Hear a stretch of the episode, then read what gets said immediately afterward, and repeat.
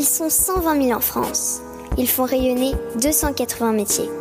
Ils sont passionnés et engagés, entrepreneurs et formateurs. Ils aiment la tradition et soutiennent l'innovation. Ils valorisent nos territoires et défendent le fait à la main.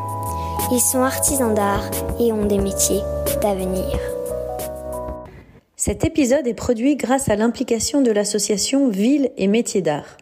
Ce réseau regroupe environ 600 communes qui s'engagent entre autres à favoriser l'installation de professionnels des métiers d'art dans la ville, organiser des actions de communication et de sensibilisation, développer le tourisme culturel et accompagner les actions de formation. Bonjour à toutes et à tous, vous qui êtes passionnés d'artisanat d'art. Je suis Odoguet et vous écoutez le podcast Voix de Artisans d'avenir. Avec Philippe Azé, nous avons créé Artisans d'avenir qui accompagne les artisans d'art et futurs artisans dans la construction de leurs projets, de l'orientation au développement de leur entreprise. C'est pour cela que nous voulons faire découvrir les aventures entrepreneuriales des artisans d'art, les réussites, les erreurs, les astuces. Et dans les épisodes Point de vue, les experts viennent également apporter leurs conseils. Artisans d'avenir est également très présent sur les réseaux sociaux, alors suivez-nous sur Instagram, Facebook et LinkedIn. Et depuis peu, nous avons sorti le livre Profession artisan d'art que vous pouvez retrouver dans toutes les librairies et sur notre site internet. Acheter ou vendre, c'est construire une relation. Pour donner envie à l'autre de discuter, il faut avoir quelque chose à lui raconter et pour bien négocier, il faut le comprendre. Quand on a dit ça, j'espère qu'on vous donne envie d'écouter la discussion entre Pierre Flouva-Clavier, expert de la négociation travaillant chez notre partenaire Matrice, et Samuel Gassman, le spécialiste français des boutons de manchette. Tous les deux se donnent la parole pour rendre cette discussion vivante avec des propos complémentaires. Et surtout, elle permet de comprendre à quoi est utile la négociation et quels sont les ingrédients de sa réussite. Écoutons Pierre et Samuel. Belle écoute. Je vais te laisser la parole Pierre. Explique-nous pourquoi tu connais bien ce sujet de l'art de négocier et puis ensuite, euh, on en viendra vraiment aux techniques de négociation. Ok, merci beaucoup Aude et Philippe. Alors moi j'ai eu un parcours de première euh, premier boulot c'était euh, c'était acheteur euh, catégorie manager donc avec une, une, partie marketing dedans et animation de, de gamme sur différents secteurs j'ai été dans l'agroalimentaire au départ puis ensuite dans, dans l'hôtellerie et, et, surtout j'ai la chance depuis que je dirige un organisme de formation et d'accompagner des gens de pouvoir dispenser des, des cours sur la négociation, sur l'art d'acheter et d'argumenter et de vendre, euh, à la formation impulsée euh, qui, euh, qui a lieu au sein de, de Matrice. Donc voilà, l'artisanat d'art et, et l'art de négocier appliqué à, à, ces, à ces prérogatives qui sont très particulières sur des volumes particuliers m'intéresse particulièrement. Donc c'est pour ça que, que je suis ravi ce soir d'être avec vous. Et alors, qu'est-ce que veut dire négocier? Ben Alors négocier déjà, en fait, finalement, c'est un terme qu'il faut, qui convient de, de, de, de, dédramatiser, puisque finalement, on est toujours un petit peu en train de négocier. À partir du moment où la négociation est tout simplement une transaction humaine, finalement, négocier, c'est rentrer en, en échange avec euh, avec quelqu'un, que ce soit un client, que ce soit euh, un, effectivement un fournisseur, un prestataire, euh, ou même parfois quelqu'un de sa famille, un ami. Toujours euh, prouver finalement de par le biais d'arguments ou par le biais euh, de, de, de finalement d'un ensemble de, de, de convictions de persuasion, un terrain d'entente qui permettent euh, finalement de, de, à la relation d'être alimentée. Et dans le cas euh, d'une négociation commerciale, ce qui fait l'objet de ce webinaire ce soir, effectivement, c'est de trouver les conditions dans lesquelles cette transaction qui qui, qui, qui, vend quelque chose ou qui achète quelque chose, eh bien, se fasse pour le mieux dans, le, dans les deux parties. Et qu'est-ce que tu prends comme risque si tu négocies mal, notamment si tu te places dans l'artisanat d'art? Alors déjà, le premier risque, c'est de ne pas négocier. Ça, c'est le premier risque. Le premier risque, c'est de ne pas oser négocier, de ne pas oser demander. Euh, la négociation, ça peut être très très simple. Hein. Ça peut être tout simplement demander quelque chose. Demander quelque chose ou tout simplement annoncer quelque chose, un prix avec euh, avec aplomb. Ça commence par ça, hein, c'est pas forcément toujours très compliqué. Mais le risque qu'il y a euh, à mal négocier, je pense hein, finalement, et de, de, de l'expérience que j'ai avec les artisans, c'est que déjà fixer un prix de vente, être à l'aise avec un prix de vente, s'exercer à le défendre, c'est pas toujours facile dans l'artisanat d'art, dans la mesure où on a la croisée entre quelque chose qui est euh, qui, est, qui, est, productif, mais en même temps très artistique, qui, euh, qui investit beaucoup de, de, sa personne, beaucoup d'émotions, beaucoup de, de, sentiments. Donc déjà être à l'aise avec un prix, c'est difficile. De le bouger, l'augmenter, en fait finalement on se rend compte qu'on n'a pas tant de facilité à le faire. Donc ça, c'est ce qu'on appelle finalement en aval euh, pouvoir bouger son prix de vente, euh, celui que nos clients euh, paieront en, réalité. Alors que en amont, c'est-à-dire le prix avec lequel, avec lequel on, achète les matières premières finalement, qu'est-ce qui va nous permettre de faire notre produit? Parce qu'il n'y a pas que les matières premières, il peut y avoir également tout ce qui est service accompagné à ça, le packaging et un certain nombre de choses. Ça, pour le coup, on a plus la main. Pas quelque, je sais pas quelque chose sur lequel on va pouvoir, en fait, on va, on va devoir décider. On a une main à négocier avec les différents fournisseurs. Donc, mal négocier, c'est finalement s'extraire d'une opportunité qui est que de valoriser son produit à une plus juste valeur, en partant d'un prix de vente qui est fixé, euh, qui est euh, à défendre. Eh bien, euh, en achetant bien, en négociant correctement, mais pas seulement sur le prix, ça peut être également sur la qualité, ça peut être également sur les délais, sur aussi sur la, relation et puis l'agilité qu'un fournisseur peut avoir. Ben, ça permet finalement de, de, valoriser beaucoup mieux son produit, ce qu'on appelle euh, la marge amont. Et donc euh, moi je le recommande de, de toute façon déjà de s'entraîner à toujours demander. On ne perd rien à demander. Et alors quels sont les écueils ou alors les bonnes pratiques l'un et l'autre Ou les bonnes pratiques, ouais. Si tu, si tu commences en disant puisque tu parlais d'achat, tu te positionnes comme acheteur et puis ensuite on se positionnera comme vendeur. Alors comme acheteur, alors déjà le premier risque c'est de, de ne pas oser, pas oser demander ça, c'est vraiment la première erreur. C'est le premier écueil, c'est de ne pas demander. Si on, il faut toujours demander le seul risque qu'on peut qu'on encourt, c'est un refus. Et en plus, un refus, généralement, on peut pas l'avoir plusieurs fois. Il y a un moment donné où on peut, où un quelqu'un dans une relation commerciale ne peut pas refuser plusieurs fois. Donc, euh, finalement, c'est parfois bon. ça, c'est le premier écueil. Le, le, en tant qu'acheteur, les bonnes pratiques, c'est se poser sur ce qu'on achète. Acheter, ça prend du temps. Bien acheter, en tout cas, ça prend du temps. Euh, ça, ça, prend du temps de connaître finalement ce qu'on achète euh, et les, le prix, la qualité les délais dans lesquels on peut se fournir quelque chose qu'on achète. Si je prends le cas euh, euh, effectivement euh, d'un ébéniste qui achète beaucoup de bois, qui peut acheter aussi également de, c'est bête, hein, mais un, ébéniste pour faire tourner ses machines, il va, il va devoir aussi négocier des contrats de d'électricité, des choses comme ça. Prendre le temps de savoir qu'est-ce qui est critique dans son activité, qu'est-ce qui coûte cher, qu'est-ce qu'il va acheter en grande quantité, ça lui permet lui simplement de se dire très bien sur ce produit-là en particulier qui est qui va déterminer ma production, il convient que je pondère, qui est important pour moi. Donc là, on peut prendre le cas d'un autre artisan, quelqu'un qui fait des bijoux, quelqu'un qui va euh, euh, même potentiellement faire des abat-jours, des choses comme ça. En fait, il va y avoir un certain nombre de choses qui sont dans sa production, qui sont plus critiques que d'autres, sur lesquelles il va avoir une pondération, soit plutôt de, de qualité. Donc, je vais chercher une grande qualité, j'accepte de payer plus cher et je veux avoir des bons délais, une bonne relation. Soit je vais acheter beaucoup de choses qui, en tout cas en grand volume, et qu'on peut de valeur ajoutée sur mon produit. Hein, ça peut être le cas, euh, effectivement, toujours d'un ébéniste qui va qui va acheter un, un, produit en particulier qui va pas être très très valorisé dans son dans son produit final. Là, pour le coup, peut-être qu'il conviendra de, de, se poser, de se dire en fait la pondération principale, c'est le prix. Donc, quand tu parles de euh, pondération, tu parles de priorité que tu donnes à tel ou tel critère pour euh, savoir ce qui est important, sur lequel ça vaut le coup de passer du temps et les choses sur lesquelles c'est pas grave si tu passes pas de temps pour négocier. Exactement. Il y a une méthode qui est très simple en achat, qui prend quelques minutes à faire sur chacun des produits qu'on achète. C'est la méthode du QCD. Qualité, coût, délai. Et puis ensuite, dans le métier d'artisanat d'art, il y a aussi la rareté, l'innovation, le fait euh, d'être peut-être exclusif sur un certain nombre de produits. Chacun des produits peut être passé au crible de ce, de ce tamis-là. Donc ça veut dire qualité, ou délai, c'est des critères que tu dois pondérer euh, pour savoir si c'est important d'insister sur, euh, sur ça ou Ils doivent rentrer dans la stratégie d'achat. C'est ceux qui vont me permettre de chausser des lunettes pour aller regarder les différents fournisseurs, euh, les différents devis qu'on va me proposer, puisque bien évidemment, il, est, il est bien important de demander plusieurs devis quand il est possible de le faire. Et c'est ceux qui vont nous me permettre aussi de, de libérer de la charge mentale pour prendre une décision. C'est-à-dire que je sais que sur tel produit, mon critère le plus le principal, c'est la qualité.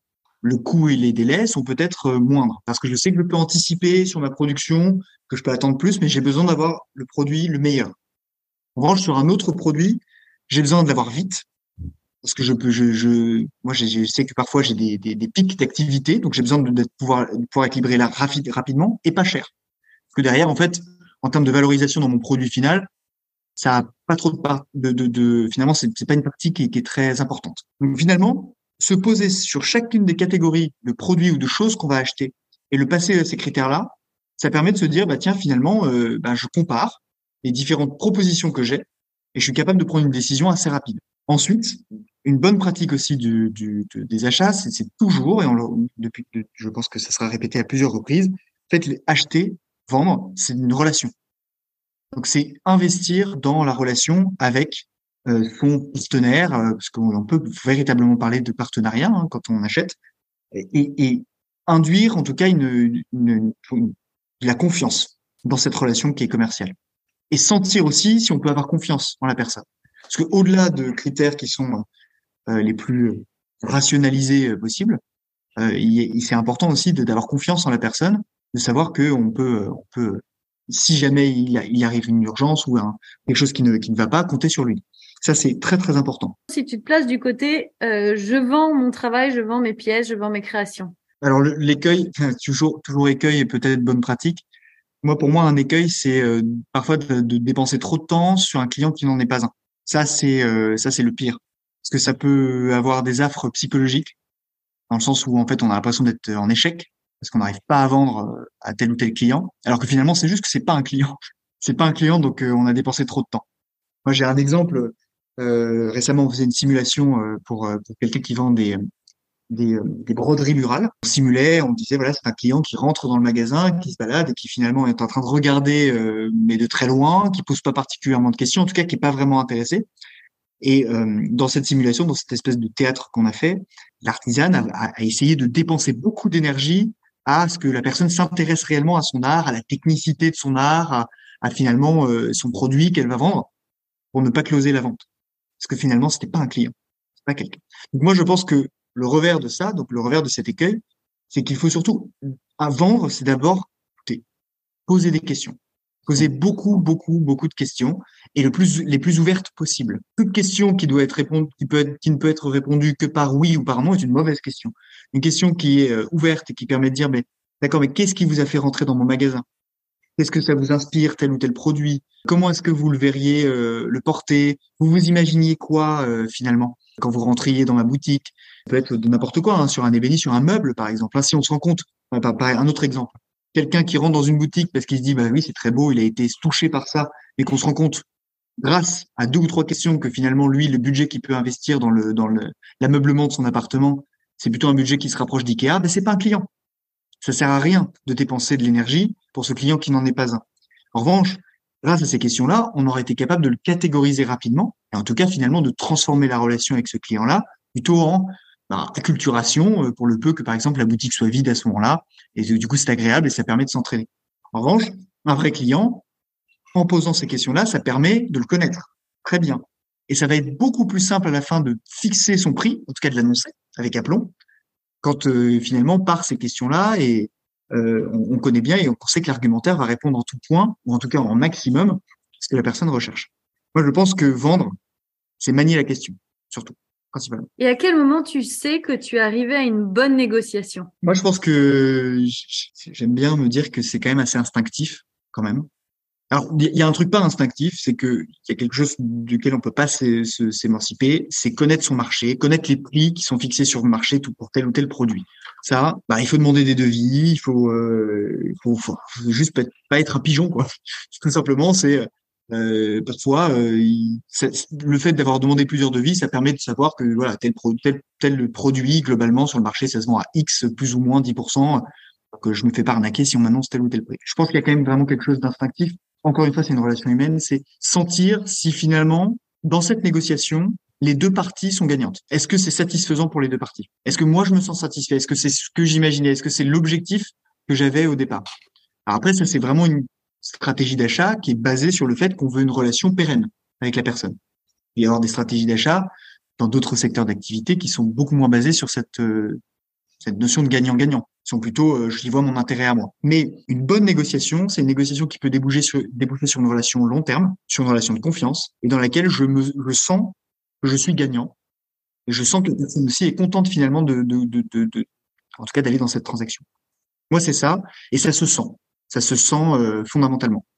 Oui. Ça, ce qui permet de savoir qu'on qu'on est, qu'on est un minima gagnant, c'est de vraiment connaître au départ, puis ensuite ça se sent. Il faut construire la relation win-win.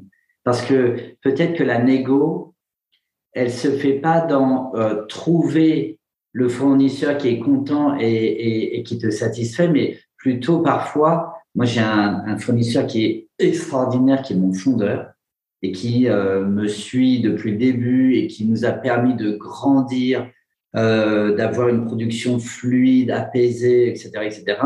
Et en fait, la première fois que je l'ai vu, il m'a dit j'ai pas envie d'avoir un client petit, chiant, etc. Et euh, j'ai dit mais alors comment on peut faire? Je rêve de travailler avec vous. Et il m'a dit bah voilà, 99% de mon temps, je travaille avec Chanel, je n'ai pas besoin de vous. Cependant, si vous acceptez mes conditions, c'est-à-dire les délais, ça va être ça, le machin, ça va être ça, la qualité, ta, ta. Il a mis son tableau, il m'a dit, si vous êtes d'accord avec tout, oh, on bosse ensemble.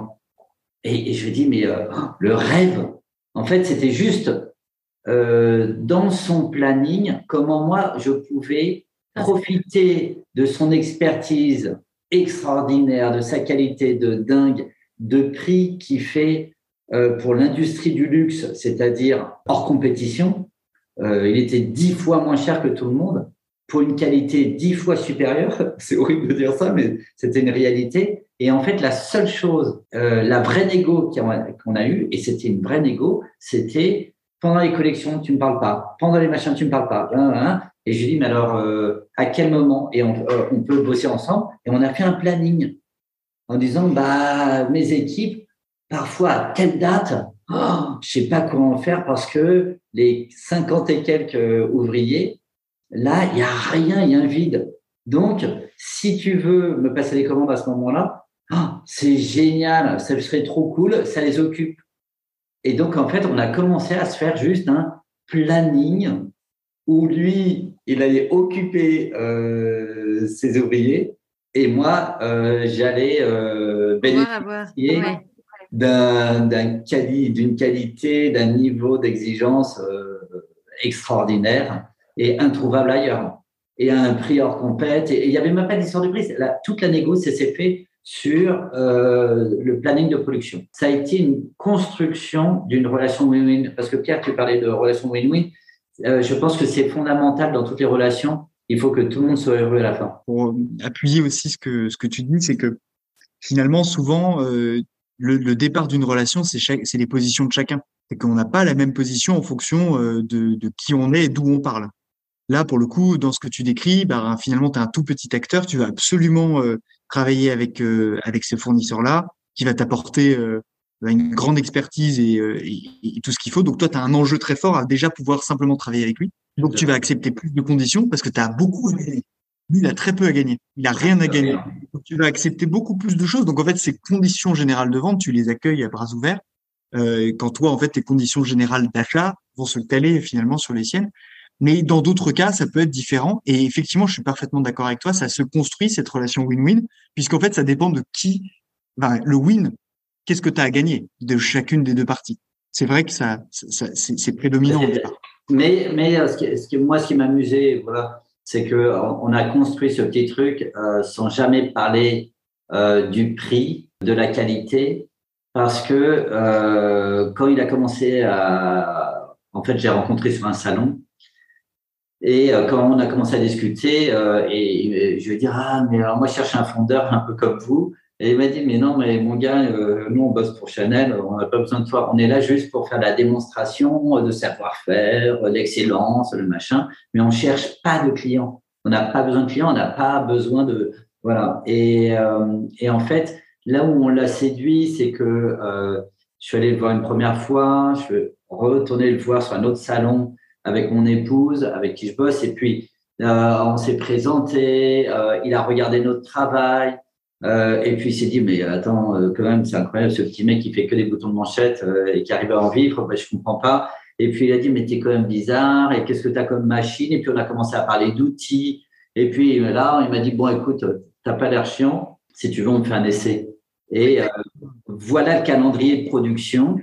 Et, et ensuite, c'était hallucinant parce que on était chez un autre fondeur et euh, lui, euh, il m'a dit, bon, euh, je le fais pas pour gagner de l'argent, mais je suis sûr que tu me crois pas. Alors, je dit, ah ben, si tu dois gagner de l'argent, il m'a dit, mais non, en fait, je, suis payé par Chanel, donc euh, j'ai pas besoin de gagner de l'argent, mais j'adore un truc qui est hyper important dans la dans l'artisanat, c'est la transmission. c'est la discussion entre artisans. Et il voyait que moi, quand je commençais, je venais de l'histoire de l'art et du journalisme, je ne connaissais rien. Et il m'a vraiment pris sous son aile, il m'a appris le polissage. Euh, non seulement il est devenu mon fondeur, mais c'est lui qui m'a appris le polissage, c'est lui qui m'a formé sur les machines, sur les outils. Je suis allé voir parce qu'il est en euh, banlieue lointaine. Et donc, c'est vraiment devenu une sorte de partenaire. Et les prix qu'il m'a fait euh, jusqu'à récemment, parce que là, ils ont été rachetés, c'est un peu différent. Euh, les prix qu'il m'a fait presque pendant dix ans étaient euh, 5, 6, 10 fois en dessous du prix du marché. Donc, en fait, c'était, il le faisait vraiment pour euh, la transmission, faire travailler son équipe sur des pièces sur lesquelles ils n'auraient jamais travaillé autrement. Et lui, du coup, il a trouvé son compte et on a eu une vraie relation pendant un peu plus de dix ans. Euh, vraiment, euh, je déteste ce mot, mais de gagnant-gagnant. Samuel, puisque euh, tu nous as parlé de cette, cette relation, peut-être que reviens un tout petit peu en expliquant quelle est ton activité, quelle est ta, ta clientèle, euh, pour qu'on comprenne comment justement euh, tu as travaillé avec ce fournisseur et comment tu travailles et comment tu peux négocier avec tes acheteurs, avec tes, tes clients. D'accord, donc euh, d'abord bonjour à tous. Merci beaucoup à Artisan d'Avenir pour l'invitation et mille excuses pour avoir interrompu. Là, j'ai l'impression que je ne pas le faire dans le bon ordre. Mais euh, voilà, donc je m'appelle Samuel Gassman, je suis artisan, je produis principalement des euh, boutons de manchette euh, depuis 15 ans que je distribue pendant longtemps presque que par le biais de grands magasins internationaux et de concept stores internationaux. Donc, euh, on était chez Isetan, United Arrows pour le Japon, Barney's, Berger Woodman, Neiman Marcus pour les États-Unis, et ensuite des très gros concept stores avec Colette à Paris, enfin, à Paris à Bon Marché.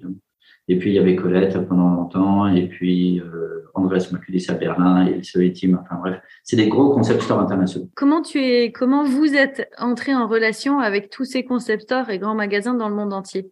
Alors au début, euh, ça s'est fait vraiment par chance. C'est un bureau d'achat international qui m'a contacté euh, alors que euh, j'avais pas encore vraiment créé ma société et euh, qui m'ont aidé à construire ma société à tous les niveaux. Donc au niveau du fonctionnement pratique, tout de suite j'ai commencé à faire deux collections par an autour de thèmes donc, c'était de l'artisanat, mais orienté marché déjà.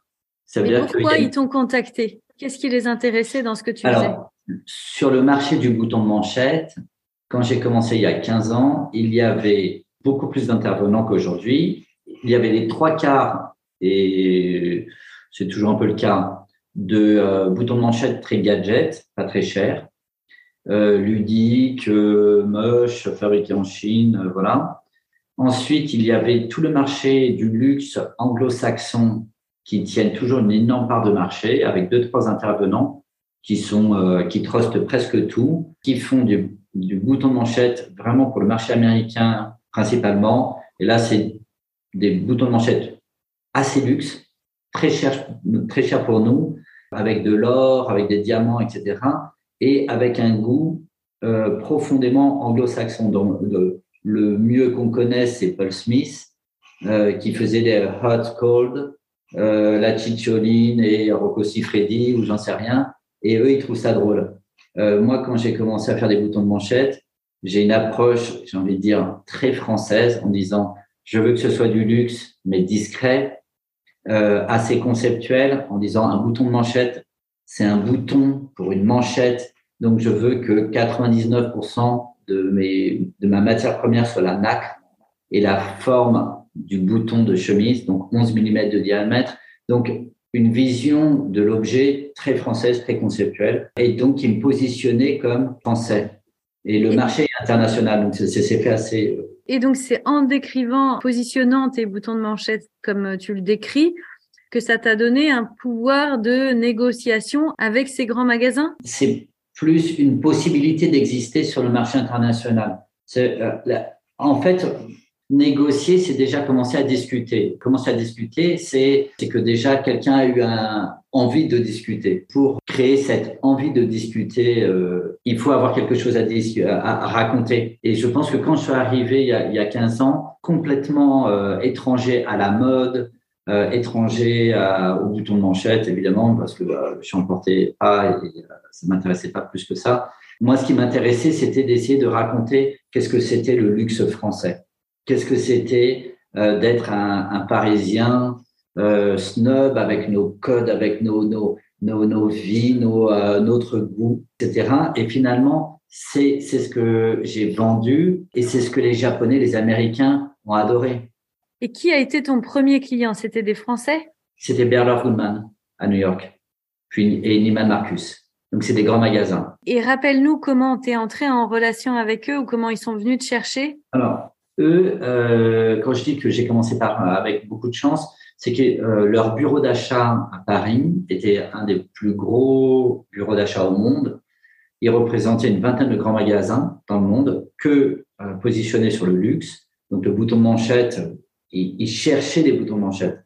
Et quand ils, m'ont découvert, ils se sont dit waouh, on a un bouton de manchette, mais made in France et euh, donc du, du, luxe, un peu chic, etc et en plus avec quelqu'un qui le revendique, qui le euh, qui l'explique et qui euh, qui essaye de le vendre.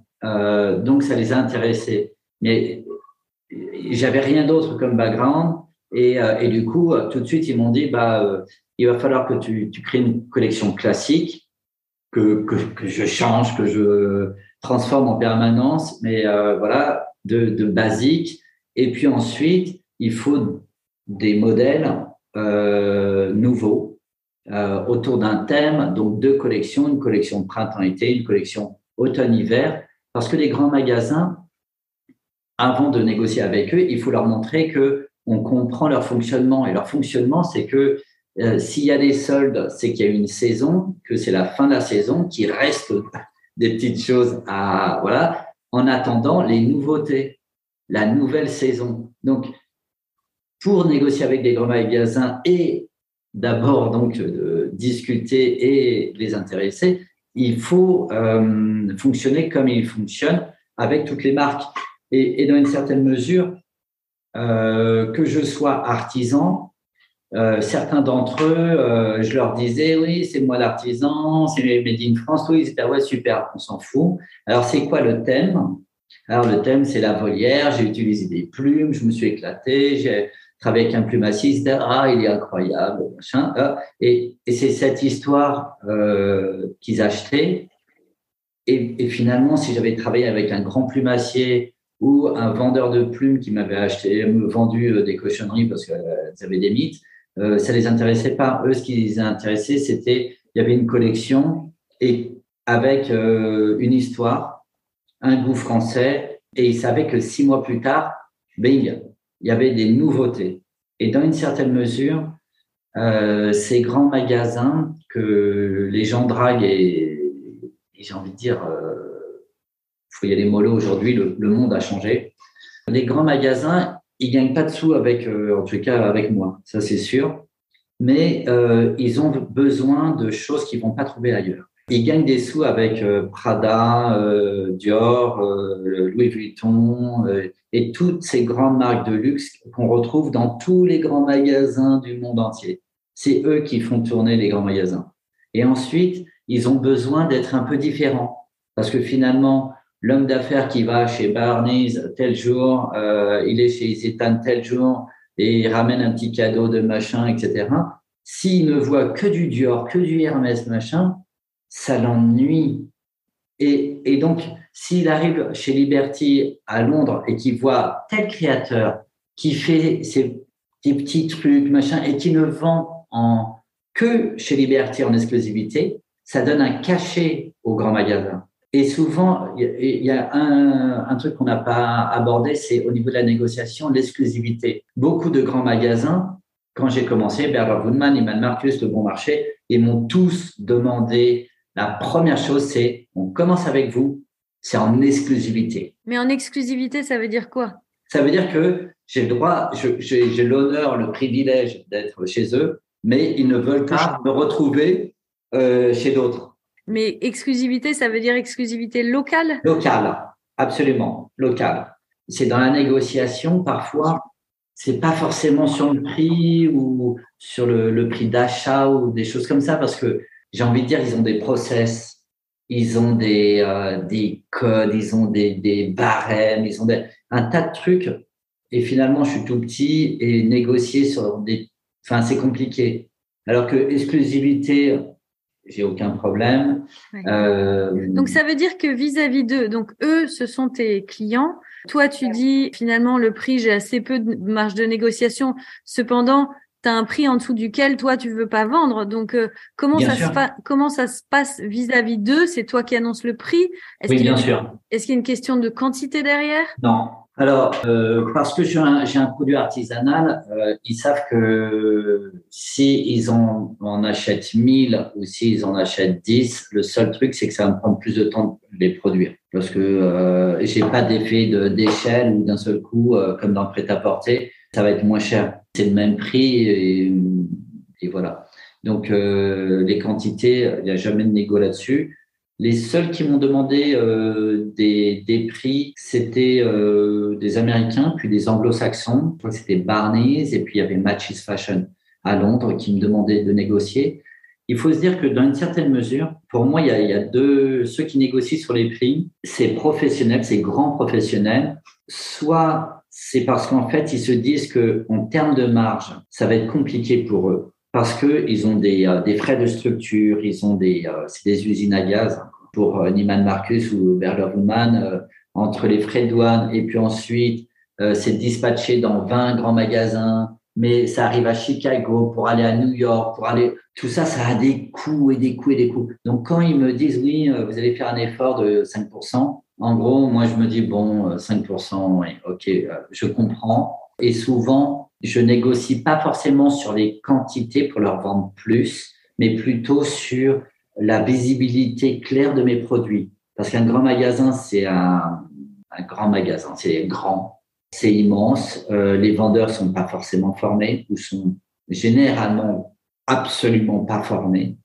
Entre l'acheteur qui a entendu une histoire et qui l'a moitié comprise parce que moi, mon anglais est mauvais et qu'ils sont pressés et que machin, donc ça se dilue ensuite les 50 euh, vendeurs sur place, etc.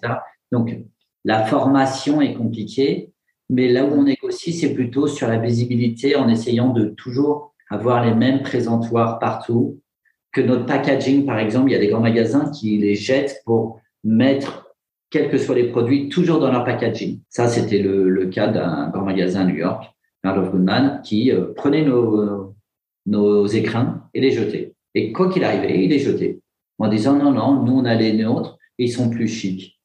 Et euh, donc, euh, ça, j'aurais dit, bah non, ça, c'est pas possible parce que euh, ça fait partie de notre identité visuelle. Et pire que ça, en tous les cas pour moi, moi, j'ai une boîte cloche en carton qui est du papier recyclé avec une petite pochette de voyage. Et pour moi, c'est le packaging idéal. Et les boîtes écrins euh, qui font euh, machin qui s'ouvre, hyper kitsch, moche, fabriqué en Chine, ça n'a rien à voir dans mon univers. J'en veux pas. Après, il y a les codes des, grands magasins. Nous, on a discuté un peu euh, sur ça. Et par exemple, là-dessus, j'ai compris assez rapidement que euh, ça ne servait à rien de négocier et que euh, quoi qu'il arrive, nos boîtes, elles s'étaient jetées. Bon, c'est pas grave. Et donc après, j'aurais dit, bon, ok, les boîtes, j'ai compris, mais est-ce que nos socles, notre présentation, on peut la respecter? Vous auriez pas eu de terrain d'entente si il vous avait pas laissé euh, vendre avec votre packaging euh, tel que vous vous l'aviez. Ah, par exemple, pour Berger Goodman, c'est un, bon euh, un bon exemple. Ils ont tout refusé. Ils ont absolument tout refusé et on vend très mal chez eux. Par exemple, Barney's, qui était leur concurrent et qui m'a représenté à New York pendant sept ans, eux, ils ont presque tout accepté, mais tout. Ils m'ont, alors, en revanche, euh, il m'avait pris, il m'avait négocié, je sais pas quoi, 5% sur les prix, je sais plus quoi. Et il m'obligeait, par exemple, à venir tous les ans en novembre pour euh, présenter à leurs clients pour, euh, Thanksgiving. Donc voilà. Donc il disait, on t'achète, on négocie un petit peu symboliquement parce qu'on a des frais, et, et en plus on te demande de venir.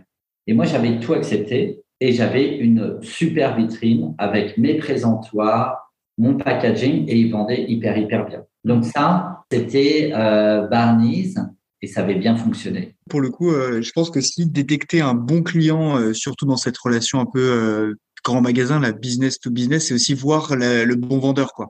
C'est que là, Barney's, dans ce que tu décris, c'est qu'ils ont su t'écouter en se disant bon, ce gars-là, il sait très bien comment animer ses produits, les mettre en valeur, donc je vais le suivre. En revanche, qu'ils ont négocié quelques conditions, c'est très intéressant, c'est qu'ils veulent te regarder vendre tes produits toi-même comme ça, ils éduquent leurs équipes et ils savent que derrière, ils vendront plus.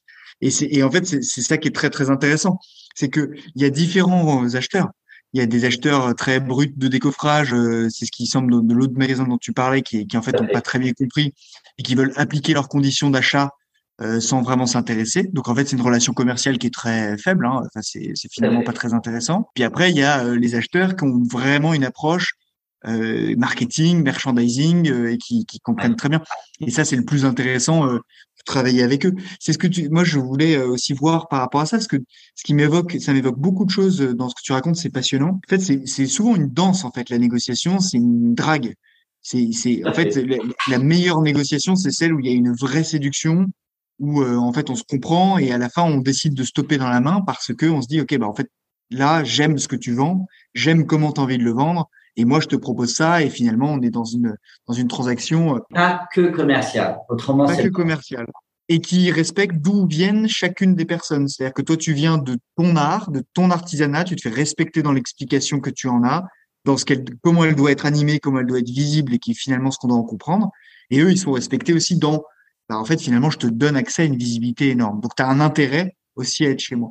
Malheureusement et, là où tu as tout à fait raison c'est euh, tu dis drag, mais moi, je, parle juste de relations humaines, c'est que euh, pour un même client, et, là, je, je, pense à aux personnes qui me vendent euh, en France, c'est des histoires de, malheureusement, de management qui, euh, qui nous échappent. Parce que quand un acheteur n'a pas vraiment envie de connaître les produits, mais fait juste de l'animation de grand magasin, c'est-à-dire il a besoin de nouveautés, ça se vend, ça se vend pas, de toute façon, il le sol et il le balance parce que son chiffre d'affaires, il le fait sur Dior, Saint-Laurent et les autres. On peut euh, faire une danse du ventre, etc. Ça sert à rien. Quoi qu'il arrive. perdre du temps. Ça, ça, ça, finit mal. Et là où euh, je te rejoins, tu disais tout à l'heure qu'il fallait pas forcément euh, s'acharner sur un mauvais client. C'est que ce qui est terrible, c'est que parfois un très bon client, changement de direction, crise de Covid, etc., etc., finalement devient j'allais dire comme en amour, et c'est pour ça qu'il y a des divorces, euh, devient un très mauvais client. Et on a beau faire la danse du ventre, ça devient un mauvais client. Et, euh, et moi, j'y arrive pas parce que euh, c'est pas dans ma nature. Mais euh, parfois, il faut être courageux et de se dire là, c'est devenu un mauvais client. Et euh, il était une fois une période révolue, c'était extraordinaire. Maintenant, ça ne marche plus et on s'arrête. Et c'est horrible. Et ça ne marche plus. Est-ce que tu as un exemple, Samuel, par exemple, d'un client avec qui tu étais en relation pendant longtemps et pourquoi ça ne marche plus aujourd'hui et, à quel moment tu as décidé d'abandonner cette relation plutôt que de persévérer? Alors, j'ai euh, pas vraiment d'exemple qui colle pile, mais plusieurs qui racontent euh, l'histoire. C'est euh, un de nos meilleurs clients, il est japonais, c'était United Arrows. Euh, ils ont 53 euh, points de vente euh, au Japon. Et quand ils passaient des commandes, c'était par centaines et centaines et centaines de, de, paires de boutons de manchette. Donc, eux, typiquement, je les voyais sur un salon qui est le Petit Uomo. Je les voyais en janvier et ils me passaient des commandes à livrer en octobre. C'était parfois 600 paires de boutons de manchette. presque la moitié de mon chiffre d'affaires de l'année, c'était juste eux. Donc voilà. Aujourd'hui, là, je les ai vus il y a trois semaines au Piti. On s'adore, on se respecte et ils n'achètent plus rien. Et comment tu euh, l'expliques? ce qui est, ce qui est dur, c'est que euh, très clairement, même si ça me fait du mal, on a pris la décision d'arrêter justement de leur courir après. Parce que c'est, c'est, c'est idiot, mais euh, quelqu'un qui n'achète pas, quand c'est des grands professionnels, c'est pour une raison professionnelle. Donc, le yen est faible. Ils se sont fait écrabouiller par le Covid, écrabouiller, et certaines structures ont mal, enfin, ont moins bien géré que d'autres. Et les grands magasins en particulier, avec leurs structures extrêmement lourdes, extrêmement coûteuses, euh, la plupart d'entre eux sortent de cette crise sanitaire extraordinairement affaiblis. Donc ça pose question pour des designers, pour des personnes qui travaillent avec euh, ces structures, parce que euh, ils ont fait vivre des centaines et des centaines de marques pendant des années, et qu'aujourd'hui le, le marché doit essayer de se euh, redéfinir en se disant ces grands magasins ont été attaqués par le online, par tous les grands intervenants du, euh, du web, qui se sont fait écrabouiller en trois ans avec leur free shipping, free return. Donc les grands intervenants, Match is Fashion, euh, My Teresa, euh, Mr. Porter, Net Porter, tous ces gens-là on fait trois ans de, de pertes, mais euh, quand un gros fait des pertes, il fait des pertes colossales. Et donc, d'un seul coup, quand ils arrivent sur un salon, là, ils viennent et ils disent, ah, est-ce qu'on pourrait, donc, négociation, euh, faire le consignment? Est-ce qu'on peut faire du dépôt chez vous? Donc là, je le dis à tout le monde, et vraiment, c'est important, jamais accepter du dépôt. Jamais dans une négociation accepter du dépôt. Quand on est artisan, ce n'est pas possible. Quand on fait du prêt-à-porter, plus on produit, plus on a des euh, coûts de production faibles et plus finalement on se dit faire un peu du dépôt partout on saupoudre, c'est un peu de la com, même si ça se vend pas, même s'ils font pas très attention aux produits, on s'en fout. Quand on est artisan, on produit peu, en tout cas moi je produis peu et je vends mes produits. Et les personnes qui les achètent prennent un risque en les achetant et donc sont très intéressés euh, par les vendre. Ils ont envie de les vendre parce qu'ils les ont payés, ils les ont achetés. Et je suis pas en train de faire de la com euh, dans tel ou tel point de vente. Je suis en train de les vendre et eux, ils les ont achetés. Si on fait du dépôt, ça finit en solde. Et les trois quarts de, des soldes qui sont à droite ou à gauche, c'est des marques de prêt-à-porter qui surproduisent et donc qui survendent et parfois à des prix euh, complètement fous ou avec du dépôt en disant oh, bah, je t'en mets 50 ou 100 ou 200 de plus au cas où tu les vends. Et si tu les vends pas, ça part à moins 50%. Tu veux dire que parce que tu fais de l'achat-vente ou de la vente-achat, c'est que tu vas engager plus ton revendeur alors que si tu fais du dépôt, il a pris aucun risque. Il prend pas de risque. Il n'a pas dépensé de sous et donc il n'a pas à rentabiliser euh, son investissement. Il, il, a, en fait, sur le dépôt, il n'y a pas de retour sur investissement. C'est au cas où ça se vend, c'est cool. Si ça ne va pas, on s'en fout. C'est pas du tout le même niveau d'engagement et il faut considérer ça. Moi, ça m'évoque deux choses. C'est que déjà, un vendeur, il n'est pas obligé de vendre. Il peut choisir ses clients aussi. Ah c'est très important de le dire. Alors qu'un acheteur, quand il a besoin d'acheter, Là, il n'y a pas le choix que d'acheter. Et euh, souvent, on a tendance à placer l'acheteur en position dominante dans une relation de négociation. Et je pense que je pense que toi, parfois, tu l'as montré tout à l'heure. En fait, tu as des, as des relations de où tu es acheteur, mais en fait, c'est pas toi du tout qui est, euh, qui est le, le, en position dominante. Là, je peux euh, donner un exemple rigolo, c'est qu'il y a un moment où à, New York, on était chez Berger Woodman, puis chez Barney's de manière, on avait une énorme, enfin, on avait quasiment toute notre collection là-bas.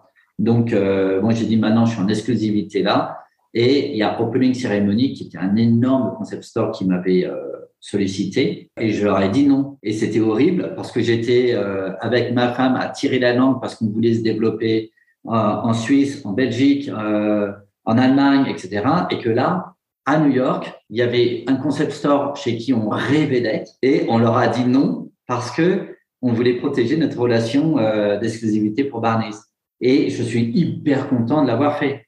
Euh, Barnies nous a fait vivre presque pendant sept ans. Et la deuxième chose que ça m'évoquait, peut-être, c'est très rapide, c'est euh, tu évoquais en fait des, des aléas économiques, surtout sur l'artisanat qui peut être apparenté à quelque chose de très luxueux. Donc finalement, faut faut de la clientèle qui a les moyens de consommer finalement ces produits-là.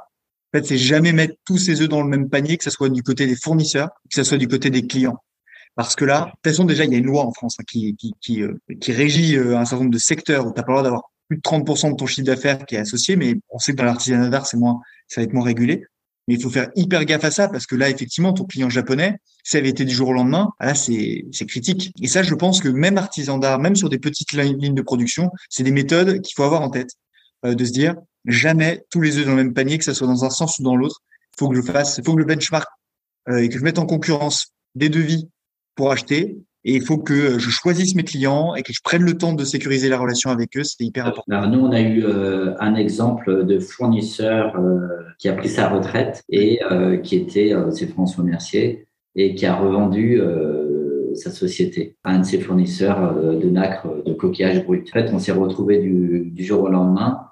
en fait, il m'a appelé en disant bon bah je prends ma retraite, je pars vivre avec ma jeune femme Madagascar. Et j'ai dit, mais euh, qu'est-ce que... En gros, 100% de la nacre que j'utilisais depuis 10 ans venait de chez lui. Mais 100%. Je regardais ma collection et je me disais, oups, demain il s'arrête, je ferme parce que c'est mon fournisseur principal. 70-80% de mes, mes, produits sont composés euh, avec la nacre. Et donc, euh, il y a eu une petite bouffée de chaleur et je suis allé à première vision faire un salon et, euh, et dire ah, qui sont les intervenants, qui sont euh, les fournisseurs de nacre, euh, qui a un niveau d'exigence, une qualité incroyable, à quel prix, etc. Et on s'est aperçu qu'il y avait deux autres concurrents de François Mercier, un allemand et un italien, et qui travaillaient avec les mêmes clients que François Mercier. Et donc, on a commencé à travailler avec. donc, tu as été rassuré, mais c'est vrai que tu as eu chaud, quoi. Moi, je vais avoir une, une petite dernière question parce que tu as tu as parlé de, des exemples de situations où euh, ça sert à rien de persévérer. À l'inverse, est-ce que tu as des exemples de situations où parce que tu as persévéré, ça aboutit à une réussite commerciale? Il y a donc il y a deux trois semaines euh, parce qu'il y a eu la crise du Covid. La crise de Covid, c'est facile pour nous. Bouton de manchette, bouton de manchette, c'est quand il y a du champagne, des cérémonies, euh, la fête, etc. Il y a des boutons de manchette. Donc Covid, confinement, télétravail, tout ça, temps manchette s'est arrêté. Tout s'est arrêté et c'était la première fois que je retournais sur un salon, sur le bureau Piti Uomo, il y a, il y a quelques semaines, début juin, et euh, avec le rêve, le besoin, l'envie de revoir un ou deux clients d'avant la crise sanitaire. Et il y en a un que euh, j'ai revu, qui vient du Mexique, qui a une sorte de concept store, mais sur cinq étages, qui est euh, bah, le plus gros euh, revendeur de mode masculine euh, au Mexique. Et lui, nous passait des commandes, mais astronomiques, avant la crise sanitaire. Et, euh, et donc, j'avais, comment dire, allumé des petites bougies, le pot de miel, etc., en me disant, j'espère qu'il va venir. Et en fait, j'avais vu qu'il venait au Piti, mais il ne nous répondait pas, il ne nous parlait plus, il répondait à aucun mail, rien du tout. Et donc, je l'ai vu au Piti, dans les allées. On s'est vu, on a parlé, euh, il y avait sa responsable des achats qui ne nous connaissait pas très bien, euh, qui a vu la collection. Et, euh, et là, on s'est euh, embrassé et on s'est dit, et il m'a dit, we start again. Et j'étais là. Oh et donc, en fait, ça, c'est Donatien qui, pendant toute la crise sanitaire, lui a envoyé des photos de la collection, euh, des nouvelles, comment tu vas, etc. Et donc, pendant trois ans et demi, il nous a pas répondu. Pendant trois ans et demi, et pendant trois ans et demi, on a invité chaque événement, on lui a envoyé nos dossiers, on lui a envoyé les lookbooks, la liste des prix de chaque collection, donc tous les six mois. Et pendant trois ans et demi, on avait zéro réponse. Et donc euh, là, bah, je l'ai livré la semaine dernière. Euh, il est reparti avec euh, des bracelets, des boutons de manchette, des studs, des machins. Mais et, lui, c'est parce que il t'avait pas répondu. Parce que si tu fais un parallèle par rapport aux autres, où tu as décidé d'arrêter parce que c'était 20, lui, parce qu'il répondait pas, tu t'es dit, il faut au moins que j'aille au bout de. Mais parce qu'en fait, avoir une réponse. par exemple, sur, sur notre distributeur, la crise sanitaire a fait que ils n'ont pas vendu de boutons de manchette presque pendant trois ans et demi. Et donc, là, ils se disent, bon, ah, on recommence ou finalement, euh, ce truc dont on n'a pas vraiment besoin et qu'on nous réclame une fois par mois, alors que si on enlève les baskets, c'est une fois par minute. Euh, D'un seul coup, est-ce qu'on en a besoin vraiment? Est-ce que dans un moment de fragilité de ces structures, de la distribution, quand même la, distribution va hyper mal. Elle est, en, elle est vraiment en crise. Et donc, est-ce qu'on a besoin de ce petit truc marginal dans le chiffre d'affaires ou, ou pas?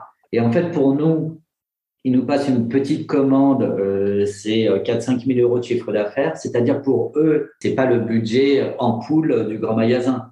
Et en revanche, euh, pour nous, c'est un gros chiffre d'affaires. Oui, mais pourquoi lui, ça a fonctionné et à côté, tu en as certains pour qui ça ne fonctionne plus? Bah Lui, il a vu la collection, il s'est arrêté et il s'est dit oui. C'est ça aussi la, la négo, c'est que il y en a qui savent. Lui, par exemple, il, a vu, bon, j'ai fait une nouvelle collection de bracelets et il l'a vu et m'a dit, wow, ça, je sais que je vais les vendre, je sais à qui je vais les vendre. Oh, mais, ah, mais ah, la barbe, mais pourquoi je, je t'en avais pas pris? Je dis, bah, parce qu'ils sont nouveaux. Ah, et puis, alors, mais tes gros boutons, je les avais jamais pris. Oui, mais c'est des nouveaux. Elle dit, mais ça, j'avais pas vu, mais ça, tu sais que ça, ça peut marcher. Ah, je dis, ben oui, en gros, ça fait euh, trois ans et demi que je t'envoie des images, mais que tu ouvres pas, tu regardes pas. Et, et, là, il les voyait euh, et il s'est dit oui. Et d'autres, en revanche, qui sont presque dans sa situation. Il y en a un euh, dont on a parlé euh, encore aujourd'hui, qui est au Portugal, qui est fournisseur de la Cour du Portugal. Et eux, ils sont venus, ils ont dit, ah, faut qu'on repasse, faut qu'on réfléchisse. Et puis, c'est pas fait. En fait, parfois, continuer, mais vraiment, moi, ce que je dis, c'est la négo. Euh, tout à l'heure, Pierre, tu disais euh, pas tout dans le même panier pour un fournisseur, mais euh, c'est pareil pour une relation avec un client. C'est pas parce que vous avez un super client qu'il faut lui mordre le mollet et, et ne pas le lâcher. En fait, parce que vous devenez un boulet, que, que le côté rêve et désirabilité, et puis à se dire, bah, tel client, euh, ça reprend, puis peut-être un autre, bah, ça sera dans six mois, peut-être peut-être plus jamais, mais c'est la vie. Hein. Et les actions que tu mets en place pour conserver la relation, parce qu'au final, euh, envoyer un catalogue, euh, inviter à des événements, en fait, ça ça coûte pas grand-chose, mais en revanche, ça reste ça reste très discret, ça reste finalement très élégant, et puis ça permet le jour où finalement il y a une opportunité et la porte se réouvre, bah, d'avoir été fair play et, et toujours présent mais pour peu d'investissement. Donc finalement, euh, un client qui était mauvais pendant trois ans, bah là, peut redevenir un bon client. Mais je pense que c'est toujours une question d'investissement et de pas toujours mettre euh, les œufs dans le même panier. Merci beaucoup Pierre et merci Samuel. Est-ce que Pierre, tu veux avoir euh, le petit mot de la fin? J'étais très inspiré effectivement de d'écouter. c'est moi, ça m'a fait vraiment beaucoup de bien parce que souvent on est plutôt, je accompagne plutôt des artisans qui se posent les questions de comment est-ce qu'on vend, pour pour lesquels en fait c'est souvent euh, c'est assez critique psychologiquement en fait. Ça fait peur de vendre ça fait peur de négocier. On se et finalement je trouve qu'avec les histoires là que Samuel raconte c'est c'est très naturel. Négocier ça se fait naturellement ça se fait dans des conditions parfaitement différentes ça c'est très métamorphe la négociation. Ça peut se porter sur des traits des attraits euh, qu'on n'a pas pensé. Le packaging euh, la, volonté d'être animé avoir une espèce de tête de gondole quelque part d'autres un peu de prix d'autres euh, bah, en fait, j'ai absolument envie de travailler avec ce fournisseur, donc j'accepte toutes ces conditions. Moi, je, je, trouve ça hyper inspirant. Et puis, je trouve que finalement, même dans de l'artisanat d'art, en fait, euh, être méthodique et euh, savoir oser, c'est le plus important. Savoir demander, savoir oser, ben, en fait, c'est le plus important.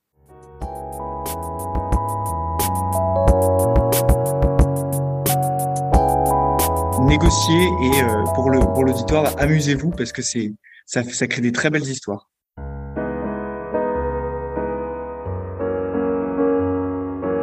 Et voilà, c'est terminé pour aujourd'hui. Nous espérons que vous avez passé un bon moment enrichissant. Si vous voulez nous aider à faire découvrir le podcast et si vous pensez qu'il est nécessaire de faire connaître les parcours des artisans d'art et de leurs entreprises, parlez de nous autour de vous. Et s'il vous reste maintenant encore 30 petites secondes, notez ce podcast avec 5 étoiles sur la plateforme d'écoute que vous utilisez. Merci et à bientôt pour un nouvel épisode.